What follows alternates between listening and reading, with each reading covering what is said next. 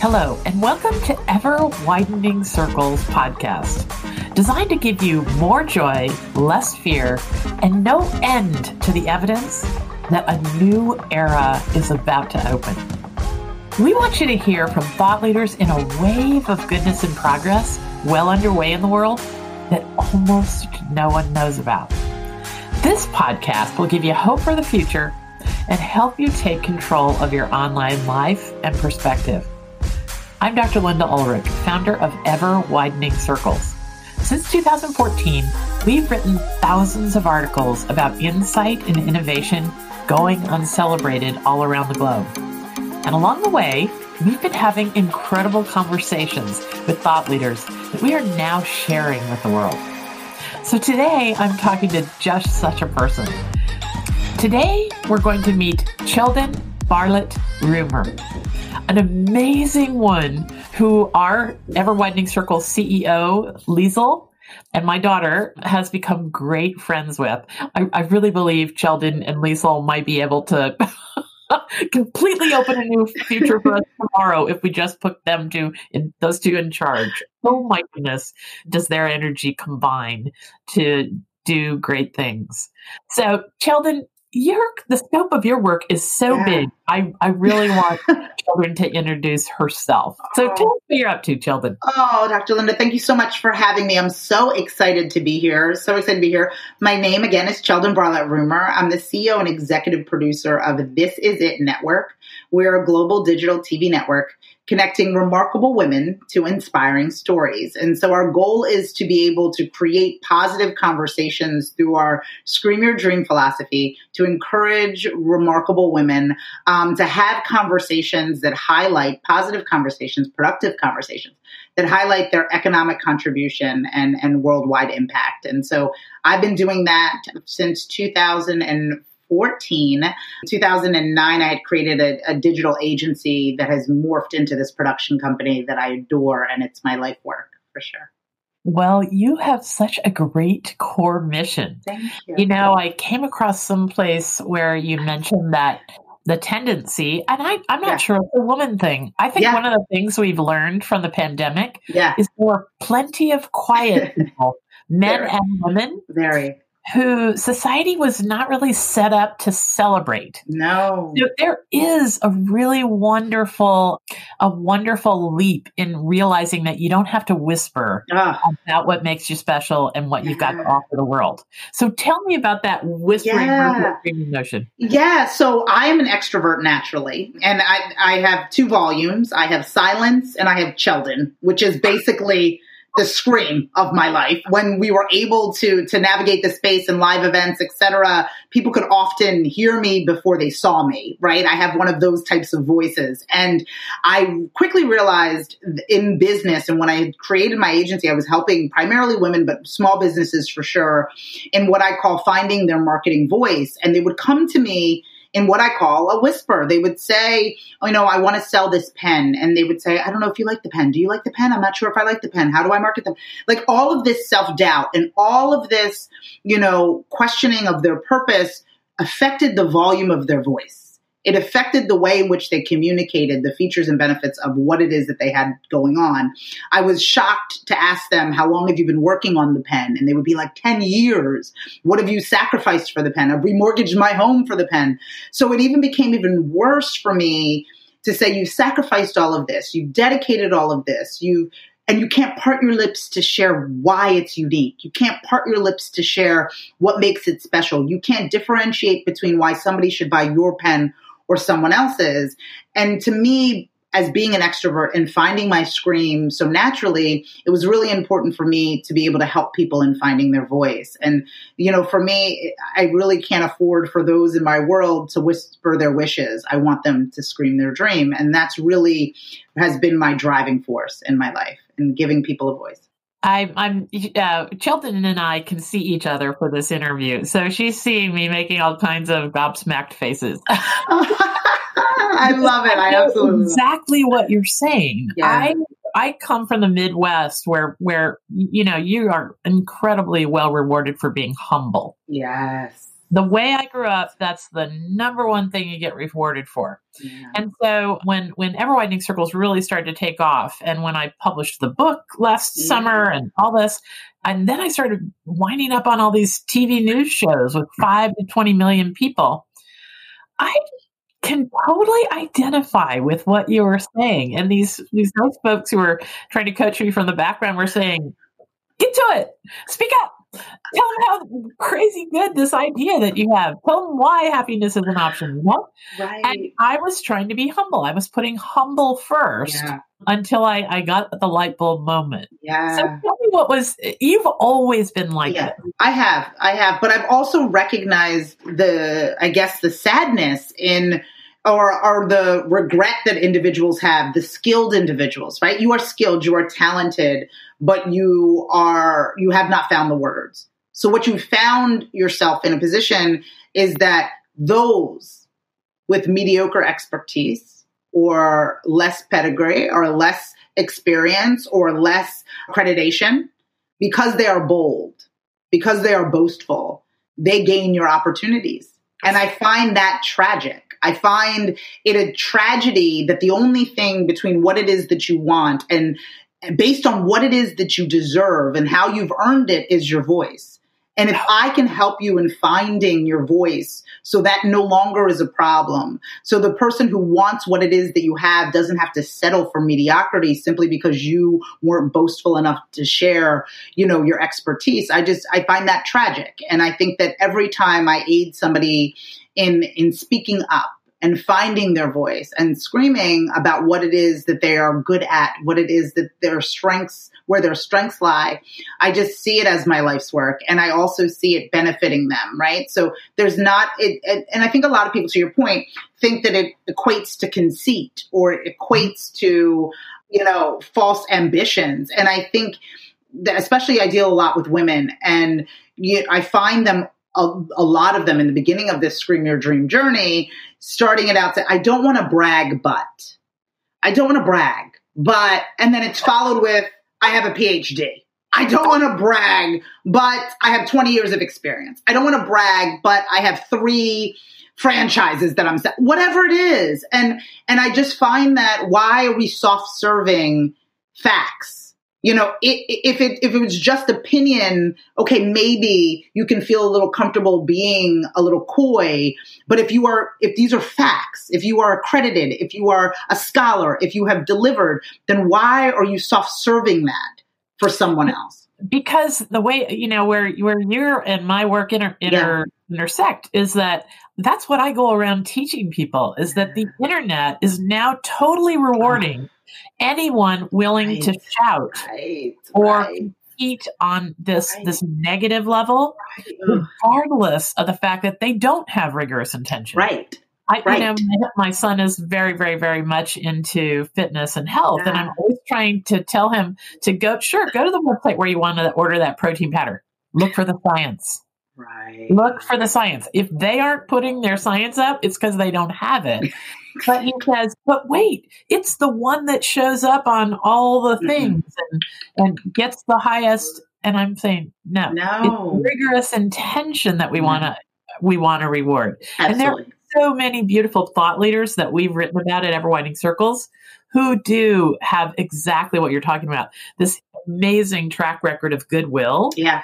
Yeah. In the world. Yeah. And and usually they are graceful, oh. quiet people who have just been nose to the grindstone. Yeah. So their their voices just aren't rising to the top. Yeah, and I think that those those are the the hidden gems and the treasures I love to work with because you know, and I and I've done this in my life as well. Is is that those of us that do find us doing the majority of the time, right? You're not you're not you're not sharing what you're doing. You're doing right? So that's why there are people within marketing and public relations, et cetera, et cetera, to be able to help those that do.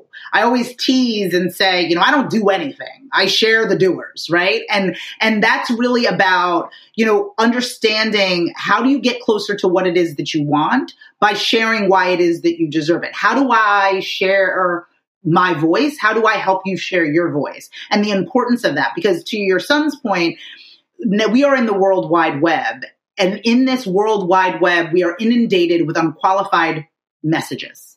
And it's very hard to shift through especially for the general population to shift through what is just you know show and fluff and then what is just quality. My goal is to help the quality, those who house quality to find their voice so they rise to the top of the search. It's lovely. And I think this goes with something I definitely want you to talk to folks about um, your notions about something we we really talk a lot about at yeah. Widening Circles.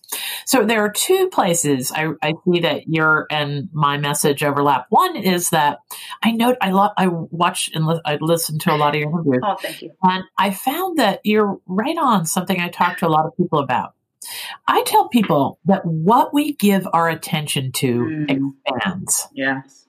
yes. And so yes. you want to make a New Year's resolution yes. for 2021?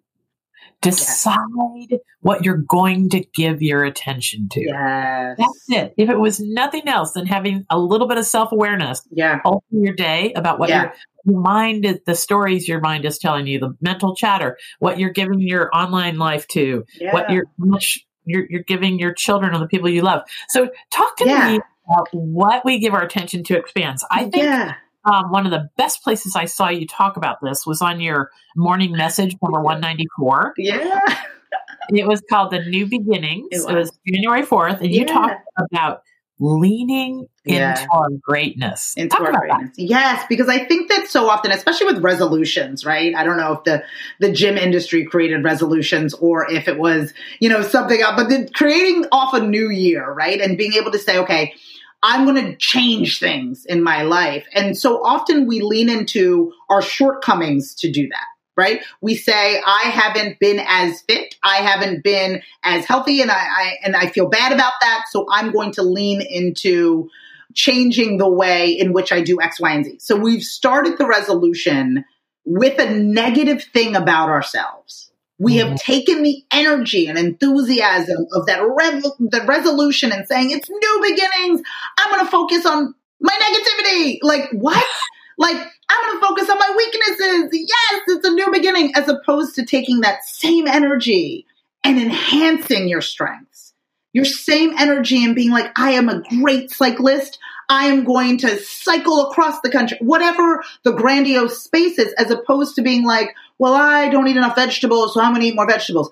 We will find all of the, the improvements, I believe, in leaning into what you are already innately good at and your already your strengths and taking that to the next level. And I think that that's the same as I come from a world of scholar. My father's professor or retired professor of chemistry, and and and it's not that he can't do uh, history, but he wasn't doing dual degrees at the same time. He was leaning into being proficient in the field of chemistry. And I think the same thing applies. I'm a former Division One athlete, and I used to I'm used to be a sprinter, not anymore but I used to be a sprinter. And, you know, we weren't trained on to compete at distances. We were trained on perfecting our stride within the 400, protecting our time within the 100. We were trained to be proficient in the events that we were already good at inherently. And that afforded us the ability in this analogy to win championships. And so that's really what what I encourage people to do is to lean in to the event that you are good at and get yourself to the championship of your life. I love that analogy that you were really good in the 400. It yeah. sounds like yeah, very very. And, uh, it's not like your your your um, your trainers didn't have you run the mile yeah. or have you run some sprints, but yeah. for for you that was your zone of genius. That was the zone, and they wanted you to focus there. Where yeah, uh, you know, Liesl and I became really good friends with an amazing TED speaker, Nat Geo photographer named DeWitt Jones. Okay. I like to throw a few things in these yeah. podcasts for people to refer to, and I know you would love this one, Cheldin. Yeah. I think one of the most special TED Talks there is on the internet is called Celebrate What's Right with the World. Oh. It's by uh, an amazing Nat Geo photographer named DeWitt Jones. So celebrate what's right with the world. Check it out. Anyway, I got to be very good friends with with DeWitt and and I was at a great stage to be be friends with somebody about 10 12 years older than me because you know yeah. just that little bit of uh, that decade on down the yep. road yeah that's really something yeah and he said Linda I'm however old I am I always said I was going to learn French. Always. Yeah. I'm not. I'm never going to learn French. he said, I, I have swapped I love that. into doors that I've been throwing my shoulder at for 20 years. And I've started looking for the doors that open easily for me because it's in my zone of genius. It's in my talents. For in my interest. And how many of us entrepreneurs, Cheldin, will go forever throwing ourselves at doors that aren't opening because we just, sure. For some reason, think sure. that's where we need to be Yeah. when we're ignoring all these beautiful things about us and our message and our Yeah. talents. So talk to me about what you're. give me some examples of Yeah. people that you've worked with that have have just blossomed once they really embraced. Yeah. I mean, it, it- for me, it, for me, it's countless. I mean, I can give you my personal example. I mean, I think that you know, I am awful at math and spreadsheets and horrendous at at at, at budgeting and you know all of those things that as an egotistical entrepreneur to be able to say that you are not capable is gut wrenching, right? And so what I did is fail desperately, awfully, at in a horrible way, at over promising even to myself and therefore my business by saying, "I got it, I can do it, I'm fine, it's fine, I got it all together," you know, in this way. And what I found was a phone call, one phone call to accounts payable, accounting, all, for somebody to take away that burden in a space that that was their strength. They loved spreadsheets. They loved the numbers and watching them go as if it was a game of Tetris. Where for me, I dreaded it. And therefore, because I dreaded it, the production of it and the results from it was poor. It, the minute I released that, and that means I released the stress, the anxiety, and the time allocated to it, it allowed me the gift to have that time be allocated to my strengths. And so more speaking engagements, more interviews, more production in television, more assisting people in screaming their dream. Because I gave that piece and the anxiety and the stress and the, the unknowing, I gave that to someone else. Now, I fought it for years, right? I got it. I got, no one's going to tell me that I can't be all things. No one's going to tell me, to your colleague's point, that he's not going to learn French. He's going, I am going to learn. I am, but releasing that, right, just definitely frees you in some type of way. Now, for those that are listening, this is not to say that you cannot learn other things or Right. be other things. No, It's no. about really just embracing who you are as you make decisions about your journey. And that's, and, and, and it, it has changed my life completely. Yeah, and I and I before I I uh, have that message that DeWitt gave me misconstrued. He and I are over fifty. we are. I am sixty, and Yeah. Is older than me. yes. Um, so the reason why, I, I, you know, the foreign Yeah. language thing is just such a great example of Yes. of something you mentioned in this January fourth thing, starting from complete scratch Yeah. at something Yeah. at some level Mhm. when you could be spending your time in your zone of genius. Yeah. If you're an entrepreneur or Yeah. someone climbing the ladder in a business, Yeah. you really have to decide how much time it would take for you to, you know, let's say you decide that every all the executives in your firm play golf. Yeah. Yeah. Oh, Golf is such a sport that you can look like such a bozo for so long. so let's say you're 35, Yeah. a woman. I don't think golf makes a gendered Yeah. assignment anymore. Yeah. And you say, that's it. I'm never going to climb in this company until I learn to play golf. Well, the time that you're going to spend Yeah. to not look like a bozo is now think what you can do. I think what you're telling us is think what you can do if you acknowledge your gifts. Yes. Acknowledge gifts. Acknowledge the sweet spot where you help others in the service of others. Yeah. And then take the time that you, yes, could Yeah. start with French, Yeah. could start with golf, Yeah. and and focus there. You're gonna have a different realization gonna of a future. You're going to have a different realization of a future. And even if you do decide to go out and play golf, you are not going out with that level of anxiety, trying to be the best at that golf center. Like, you know where your strengths are. I think that there's a space in sitting in the acknowledgement of what your gifts are It not doesn't mean that you can never try anything new. It simply Oh, right. means that I thrive in this space. And you will find that you are spending more of your time in your thrived space. You will find that you're spending more of your time being surrounded by people who appreciate what you are good at, to be creating communities around being good at what you are good at. And you know, how inherently do we feel when we do things that we love? right? Mhm. And that's a life well spent, right? As opposed to a life filled with anxiety and a life filled with disappointment and discouragement that we are self inflicting to an extent by not leaning into what it is that we are good at. So, I love that life. I, I often talk about a life well spent too. Yeah. And I think it relates to this analogy we're talking about. One more dip into that. But yeah, if the reason why we're going to decide to learn French or or or play golf is Yeah. because we can tell, we can tell that thing will make our hearts sing. yeah, We've had Yeah. just enough exposure Yeah. to it to know yeah, that it will make us soar. yeah. Then, then at any age, Do it. dive in. Dive in. But if you're diving in for the wrong reason, 100%. 100%. there's where the real clarity comes. Yeah. In deciding what we give our attention to. The same thing I tell people about bad news. Yeah. People, people expect me to be the one that says, just turn off the news, never go to social media. Yeah. I never say that Mhm. because I'm telling people to find that sweet spot so you're informed, Yeah. Yeah. but but you know just enough to make good decisions in your business and tell your kids to make good decisions and then get out. yes. Go yes. live your life. Yeah, go live your life. And then, you know, and being and allowing yourself to to be the best version of yourself. And I think people need permission to do that. And I'm one of those people that give give people permission to do that because I feel like, you know, they believe that to be an oddity, especially here in the states. It's an oddity to to be happy and joyous doing work, that ugly four letter word.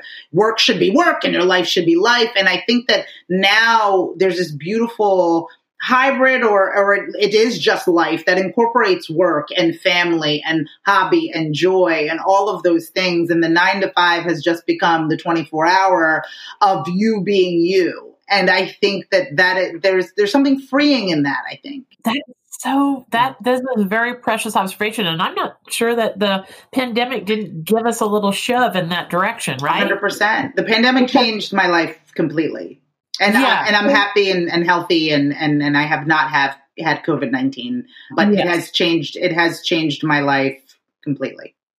Well, I- keep talking about the fact that after we count all the losses, and we do need to count Oh, every single every single one. life, every lost job, every lost opportunity. Yeah, After we count the losses, we need to count our blessings, count the things that came to us as aha moments that we would have never For sure. gotten there any other way. sure. Tell me some of those things for you. There's the ability to slow down. I'm a fast paced person as I am a fast talker, and you know my life was an autopilot. it mm-hmm. was i had a you know i i'm currently i reside in in southern new jersey i'm east coast folks and in in the states and then but my philadelphia is just literally across the bridge and i had a studio in in philadelphia and we would record one to four of our this is it shows per day and i was fixated on the studio i was fixated on the guest experience. I was fixated on having the guests come to the studio. They sit in the studio. They get the gift bag. We take the picture in the guest experience at the studio. I could not tell you how I got to the office every morning. I was so much on autopilot. I had conference calls on the way in, in the, you know, Bluetooth. I was t- barely talked to the parking attendant, went on in, like just so the speed in which I was functioning, not appreciating what I had built, not you know, you know, for the expression stopping to smell the rose." None of those things were happening. I was moving so quickly, and what this pandemic and this quarantine, um, I call it BQ before quarantine. BQ, I was, you know, exhausted and tired and and not appreciative. And AQ after quarantine. My goal is to be appreciative and and to be to recognize and to celebrate, you know, what I have built. And I don't think that I would have stopped to do that. I know that I wouldn't have stopped to do that if I wasn't given a timeout. And that's what I've learned in this space. Yes. Yes. I, I love that you mentioned that particular thing. You know, Liesl may have told you my, Yeah. my husband and I, her dad and I are both dentists. Yes. for 30 years. And so I've made it my little mission since the quarantine started when we were able to see patients again to to plop right down next to every every person getting their teeth cleaned and say, "So, know, what are you finding that you never imagined? What are you celebrating Oh, so in the pandemic? Yeah. Uh, what have you discovered?" And you know, 90% of people will get a big beaming smile and tell me something radical that would have never become an aha moment for them had had it not been for this. Yeah. So I think it's part of the we can shame anybody can shame you and I right now for spending so much time on what's positive about the Yeah. pandemic. Yeah. But I'll tell you, it's part of our human DNA Yeah. to find opportunity in disaster. Yeah. I mean, but that's the only way forward. That's Right. the only way forward. Y- you know and it, like you whatever analogy you use the, as it relates to storms not lasting forever or whatever driving through like it is not we must figure out how to survive and how to evolve and to the beginning of it's it's just the evolution of things and i think that the hopelessness that people can fall into the the lack of foresight to say things will be better things can get better. And it, you you and i talked you know a little earlier about being un, you know outnumbered by pessimists or outnumbered by people who don't see things as optimistically. And and that to those that are optimistic you know could could seem daunting. But for me this is my role. My role is to show you the light in the darkness. My role is to lead the way. Someone has to hold the lantern to say this is the way out of this. And and if that's my if that's my my hardest plight in this world i will take it. I will hold the lantern. I will lead the way. I will have the difficult conversation. And i will like i like to say i will smile in the rain. I will do that So, so great. Okay, we're going to take a break okay and um, then we're going to come back and talk about holding the lantern. oh, i love that Because I think that's, I got goosebumps a little bit. Oh, oh boy. Let's take a quick break and then we're going to come back and talk about how, as parents, as, yes as, as neighbors, Please. as coworkers, we can all hold the lantern. oh i love Okay, Let's take a break. yay Now, here's a company doing truly great things in the world Mighty Nest. Mighty Nest goes through and tests all the supposedly green products out there and has a website full of only the absolute best. The companies who are putting their money where their mouth is and making truly sustainable, high quality, and safe products that actually work. Their Mighty Fix subscription box sends you new products each month so that you can take steps towards sustainability in your own home without the hassle on your end. They send products directly to you every month, like reusable produce bags, stainless steel food storage containers, bees wrap, and more. So if you're thinking about going green at home, you can get rid of the headache of not knowing who to trust by just subscribing to The Mighty Fix. We are a Mighty Nest affiliate, which means that when you subscribe to The Mighty Fix, we get a small commission. So you can support the planet and ever widening circles at the same time, all the while receiving incredibly researched, sustainable products for a great price. You can even use the code Mighty Now to get your first box for just $3. Go to everwideningcircles.com backslash partners or use the link in the show notes to subscribe to The Mighty Fix. Okay, we're back. Oh, this is such a great conversation, I love it. I love it. All right. So when we left off, we were talking about this concept of being the lamp holder. Yes. And you know, it's a funny thing. My husband and I have been together since we were 14 years old. I know. I know Stop. Oh my goodness, I love that. Yes, it's so crazy. And one of the things we and, and it hasn't been all sweetness and light. Let me tell you. I love it's it, it's a journey. yeah. But but, but now you know we Yeah. th- th- it would seem ridiculous. Yeah. to do anything else. So- Yeah. But one of the things we always give our kids as advice is, you know, we never ever have let ourselves, both of us be down at the same time. oh, love that. I, I, whatever it is, one of us recognizes that we've got just this much enough in the tank. If Yeah. the other one's really down, Yeah. to hold the light To hold for the the light. other. To hold the light. So- And I think this is a concept that we can think of in, in light of our family relationships, in light, light of our coworkers, in light of the work we do. Yeah. Talk to me a little Yeah. bit more about holding the light for others because Yeah. I, you, you and I need to talk about this community you're building. Yeah. Oh, thank you. Thank you. And Okay. and that and that's I mean That's what that doing. Yeah, and that's what you know. That's what it really is, right? And so it's about kind of looking and saying, what is the need, right? As business owners, we all look to fill a void or answer a question that is out there for our consumer, out there for our clients, or out there for our audience. And and what is the what is the the question and what is the answer that we provide? And it's you know, I need to you know, where do I stay motivated? Where am I held accountable? Where do I find like minded folks? Where do I find the motivation? Because, you know, I think that a lot of folks are easily inspired, but I have a hard time staying motivated, Oh,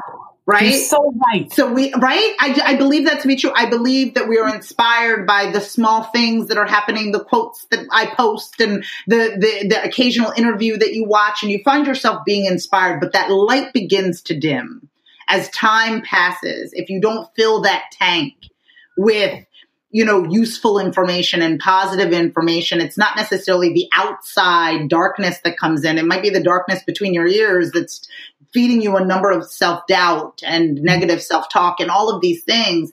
And I think that for me, it's about, I am naturally, like I mentioned, an extrovert. I, I always lean on the more positive side of things. And I'm a communicator. Me knowing that those are strengths, I'm going to utilize that for those that don't have it. I'm going to recognize that that is my strength. Accounting, not my strength. I'm not going to offer that as service to those that need accounting, but I can offer what it is that I am to be able to not only inspire people in the moment, but encourage them to stay motivated. And that, if I have the tools, I find it selfish. Again, understanding your strengths, like once you own them, you will find them selfish to keep to yourself. You will find it that it is a space. I wake up in the morning, you know, I do this morning mention, morning message you had mentioned. And I had a couple of colleagues say to me, you know, Cheldin, isn't that exhausting? I mean, every day you're doing a morning message every day. Like you're talking to yourself basically on Facebook every day. Like, isn't that a little on, on these, all these platforms? I, I share it on all my platforms every day. And I say, I don't know who's going to need me today. I don't know who's going to need that message in that moment.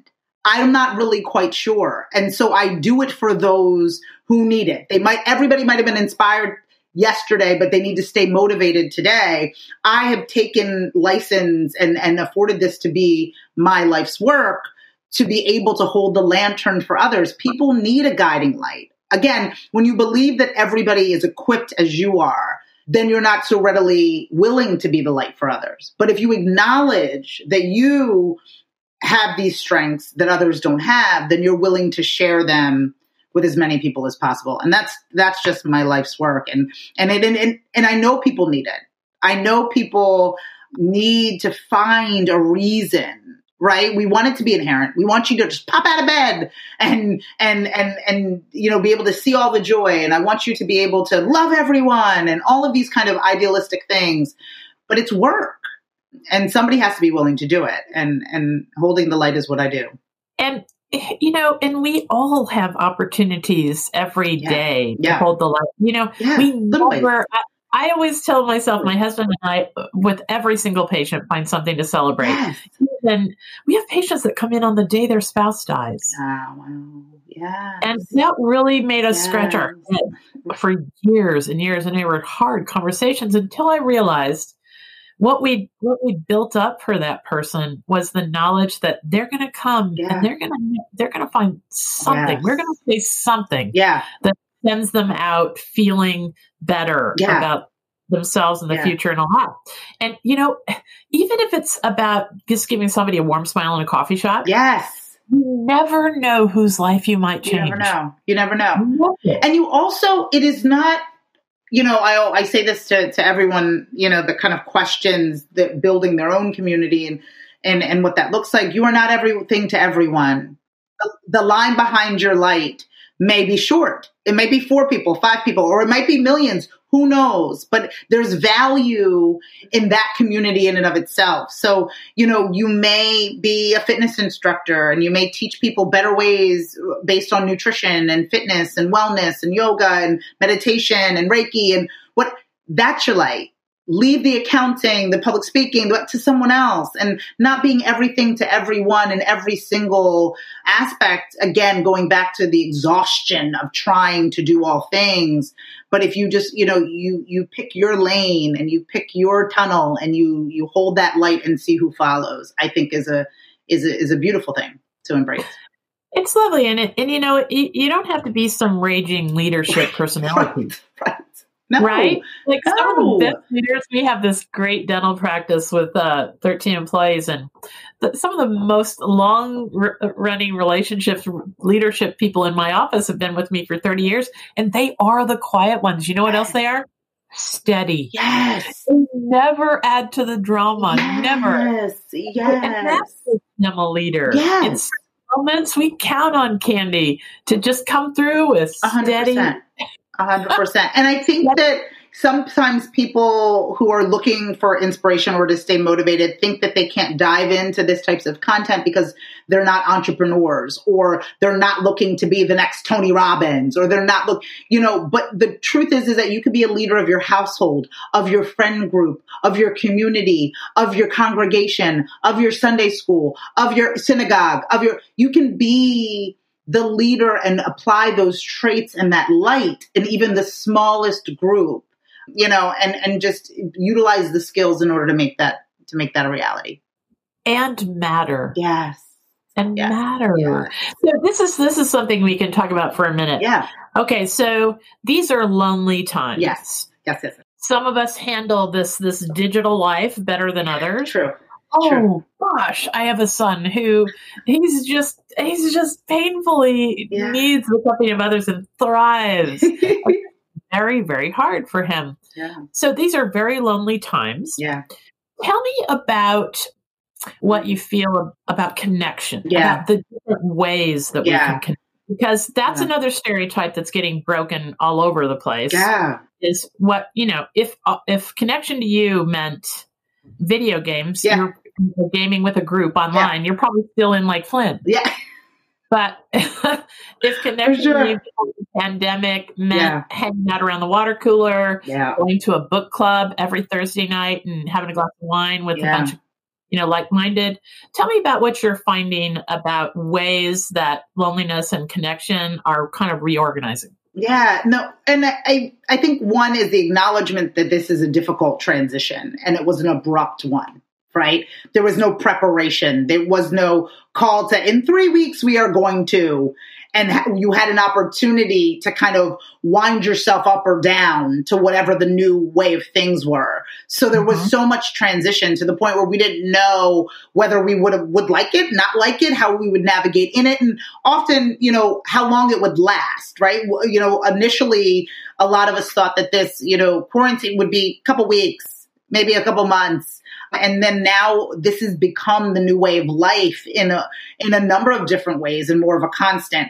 I think that living in the reality of the resources that you have. So you know to talk brass tacks is about understanding what devices you have available to you what tools you have available to you.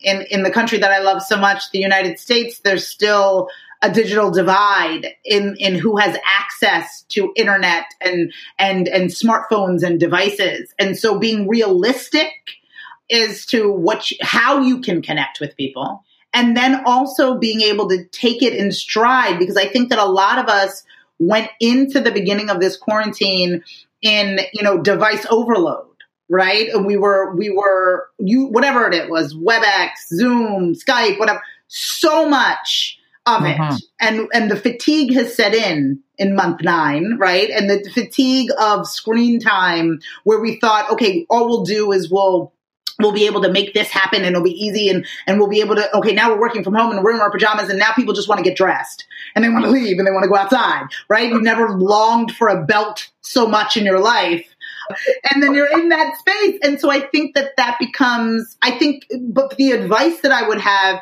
would be about, again, self awareness knowing who you are, knowing what you need, right? I mean, my girlfriends and I, my best friends of I, the beginning of quarantine was every week we we were talking more than we did when we weren't in quarantine.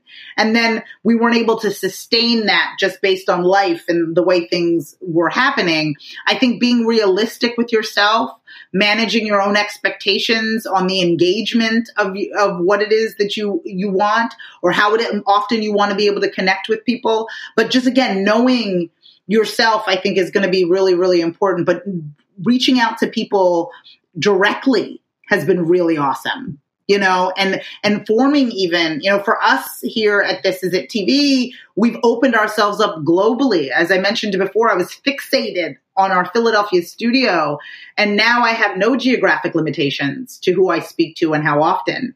And that is a freeing thing. So again, leaning into the benefits of this and leaning away from, you know, the negative piece of it, but staying within what I'm what I'm willing to do and what brings me joy. I love this concept of doing what you can yeah. with what you have. Exactly. Exactly. Me too. I Me too. Something about the pandemic has leveled the playing oh. field oh. for uh, in, what that relates to that. For, for, sure, for sure. That's in the media industry. I mean, when we do watch the news, I mean, they're struggling just as much as I mean, the major. You know, they can't figure out their their connections and their internet. And poor things are freezing, and dogs are running across the screen, and children are crying, and and we're finally in an even playing field with those major networks as it relates to broadcast. I think. Yeah. I think you know it allows for us. We're res- we we are resilient and we are more capable than we are not. And I think that oftentimes options gives us that analysis paralysis. When you have no choice but to pick up the phone, you have no choice but to do the Zoom, you have no choice, then you have no choice. And so you find that being, you can do a lot in your home that doesn't need to be on the outside. You can do a lot with what you have and, and thrive in that way. So I think that there are some benefits if we choose to sit in that for a moment, if we choose to look at it for a moment, I think that it becomes a, a wonderful thing for sure.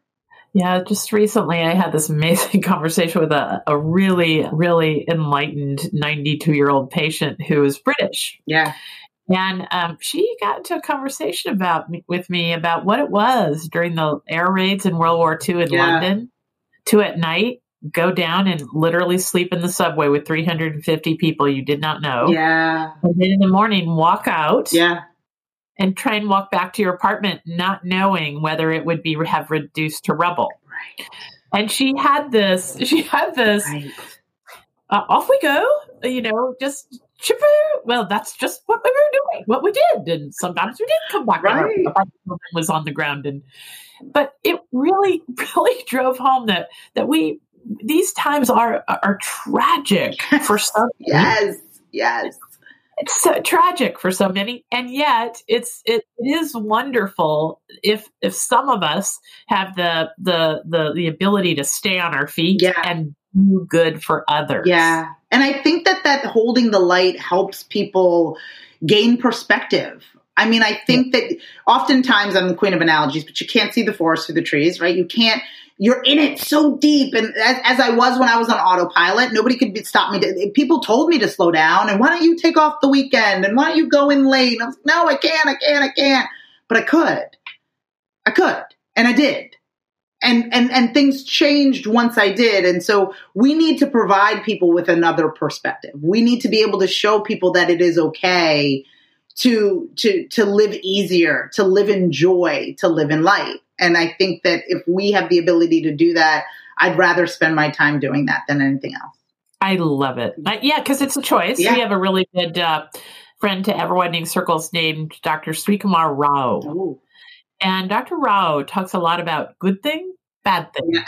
Like, like like this these th- this thing comes along that feels really really really bad yeah and then through the light of time we and, uh, and also dependent upon uh, the way we react to it and all that it could be the best thing that ever happened it could be yeah yeah sure. for sure. So that brings me to three things I found Yeah. in your in writing the part of something that you wrote about yourself that I really want to talk talk to you about because I think they, these three things might be really helpful for people that are you know trying to climb that career ladder or just trying to hang on to to the success that they've got Yeah. or people like you and I who are social entrepreneurs trying to keep at this one foot in front of the other kind Yeah. of kind of process to sure. to grow something that can improve the world. Yeah. So talk about the fact that you've been through. Here's Yeah. the three things we can take them apart.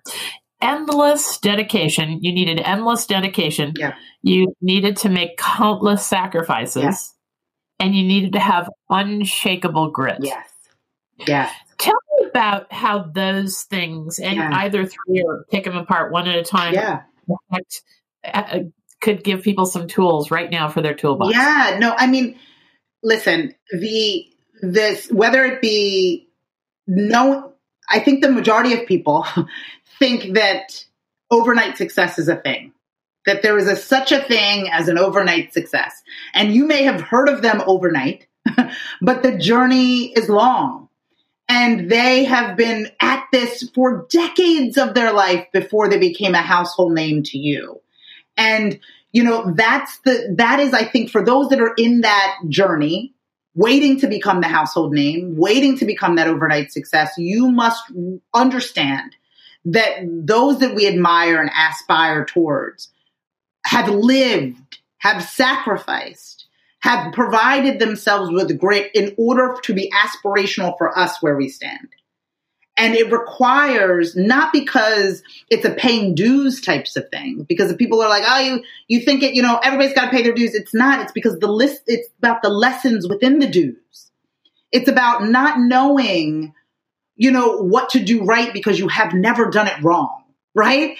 And that's the space. And and so that's the journey. That's the that's what you can't skip. You can't cheat that because You you know and so many young people i teach at temple university in philadelphia and you know they're like oh i have to get people coffee and da, da, da. i said you don't know. I hated my internship you know the the drug uh, like poor things.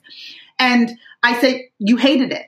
So now you know what you do not like without that experience you would have never known what you do not like so now you can understand and walk towards what you do like we dread the experience because we deem it to be painful, but we don't look at the lessons that lie within them. And that for me requires grit. It requires sacrifice. It requires you to prioritize.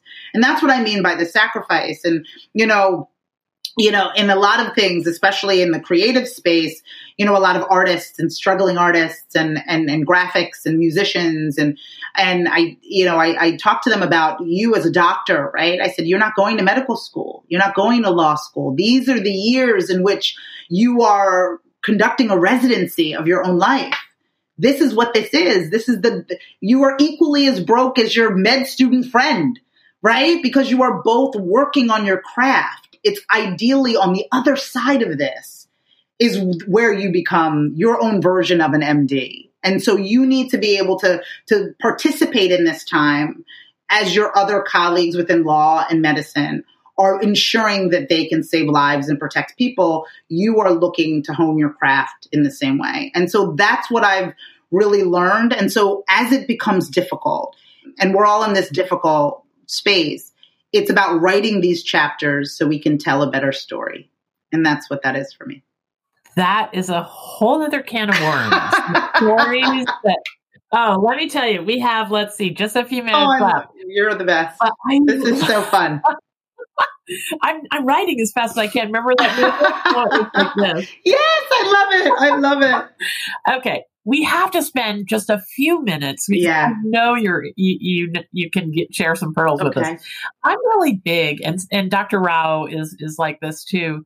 There are so many folks that that encourage us to listen to the stories we tell ourselves. Mm, Yes. Okay.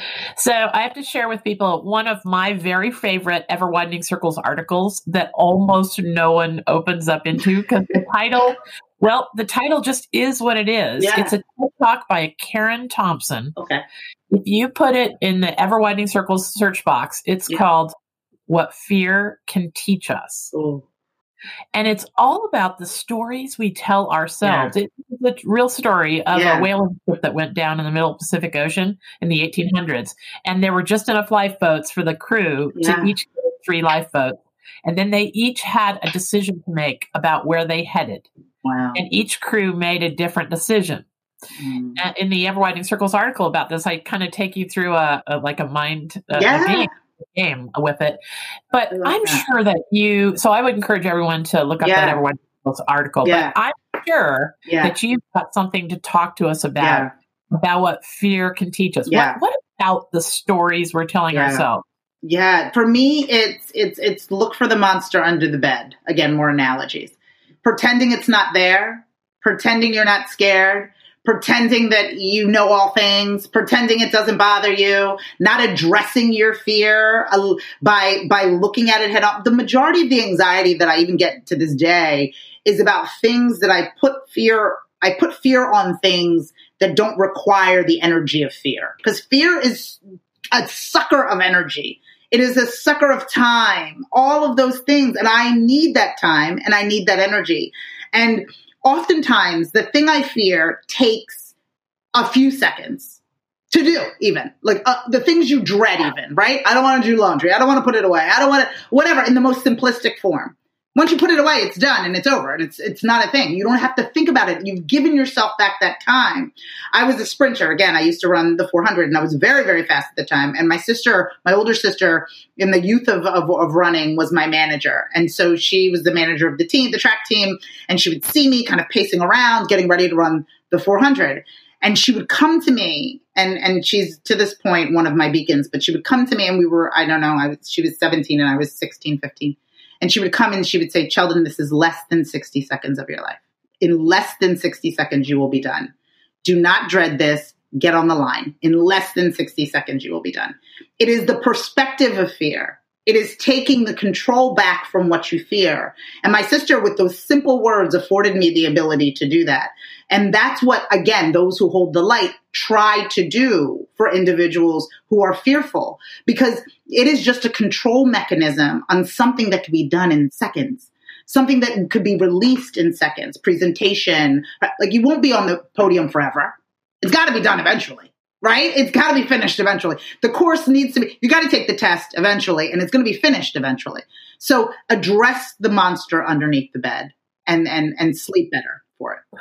That is such. I love the story that, that that it's. You know, you think about Lies- Liesl's generation Yeah. um, doesn't like to make phone calls. Yeah.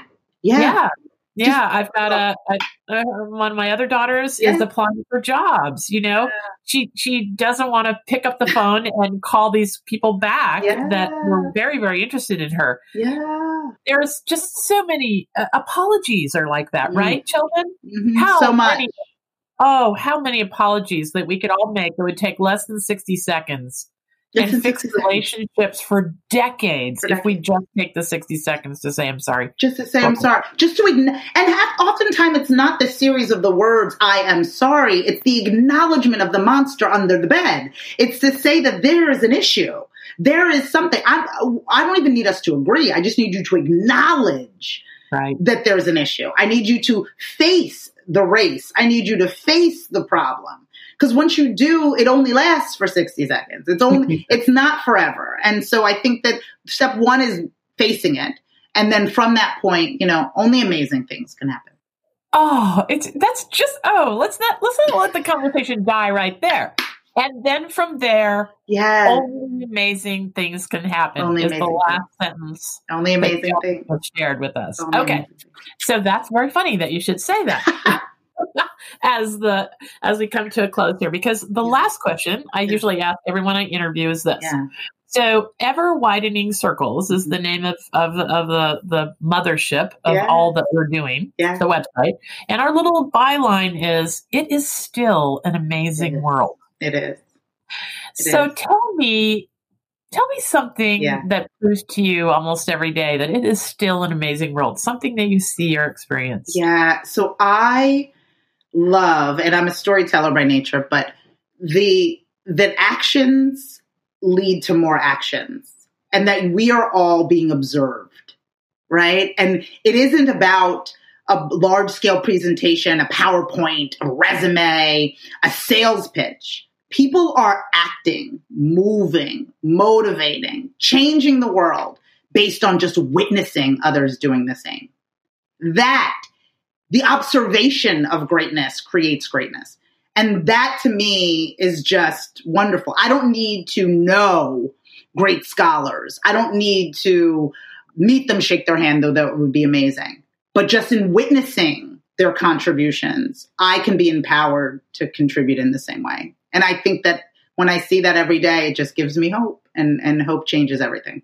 That is just a wonderful idea to wrap up with. Yeah. Because that is something we all have access to yeah. every day. Just observe. Yeah.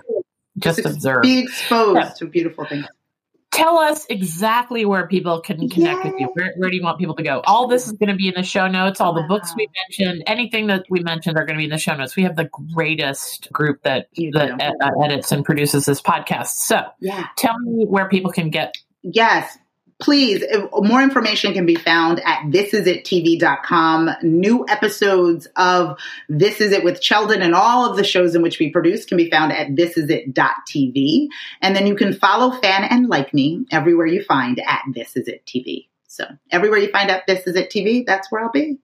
Oh, it's just so great! And uh, just so you know, uh, do you do you and Liesl talk pretty regularly? Yes, once your- a month she's on once a month with me and I am obsessed. I absolutely adore her and our conversations, you know, change the, the, the trajectory of my month. It is the second Wednesday of every month we are on, so it's wonderful. Yeah, if you want some, you want to be a part of some sparks flying. It's what happens when Cheldin and Liesl get together. I, I can't wait.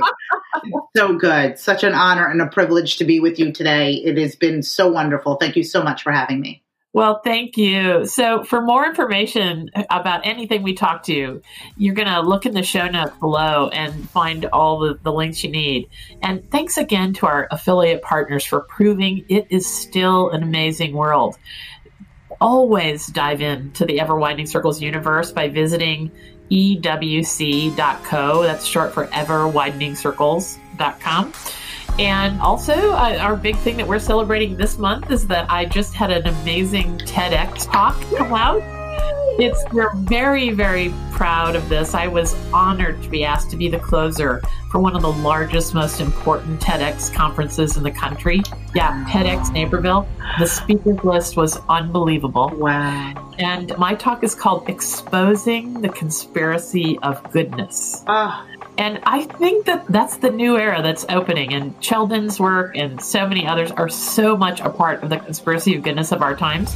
So if you're curious about that, or you just want to spring in your step, uh, that talk is 12 minutes and it will change the way you think about the future. So, exposing the conspiracy of goodness, I have a book out called Happiness is an Option that just published in September, and it is changing lives too. I'm going to give you the, the secrets of the internet, what I've discovered through this crazy ever widening circle journey that can change your online life to something that is positive and constructive. It, there's four simple shifts you can make, and, uh, and the world will unfold in front of you. So, thank you so much, Cheldin.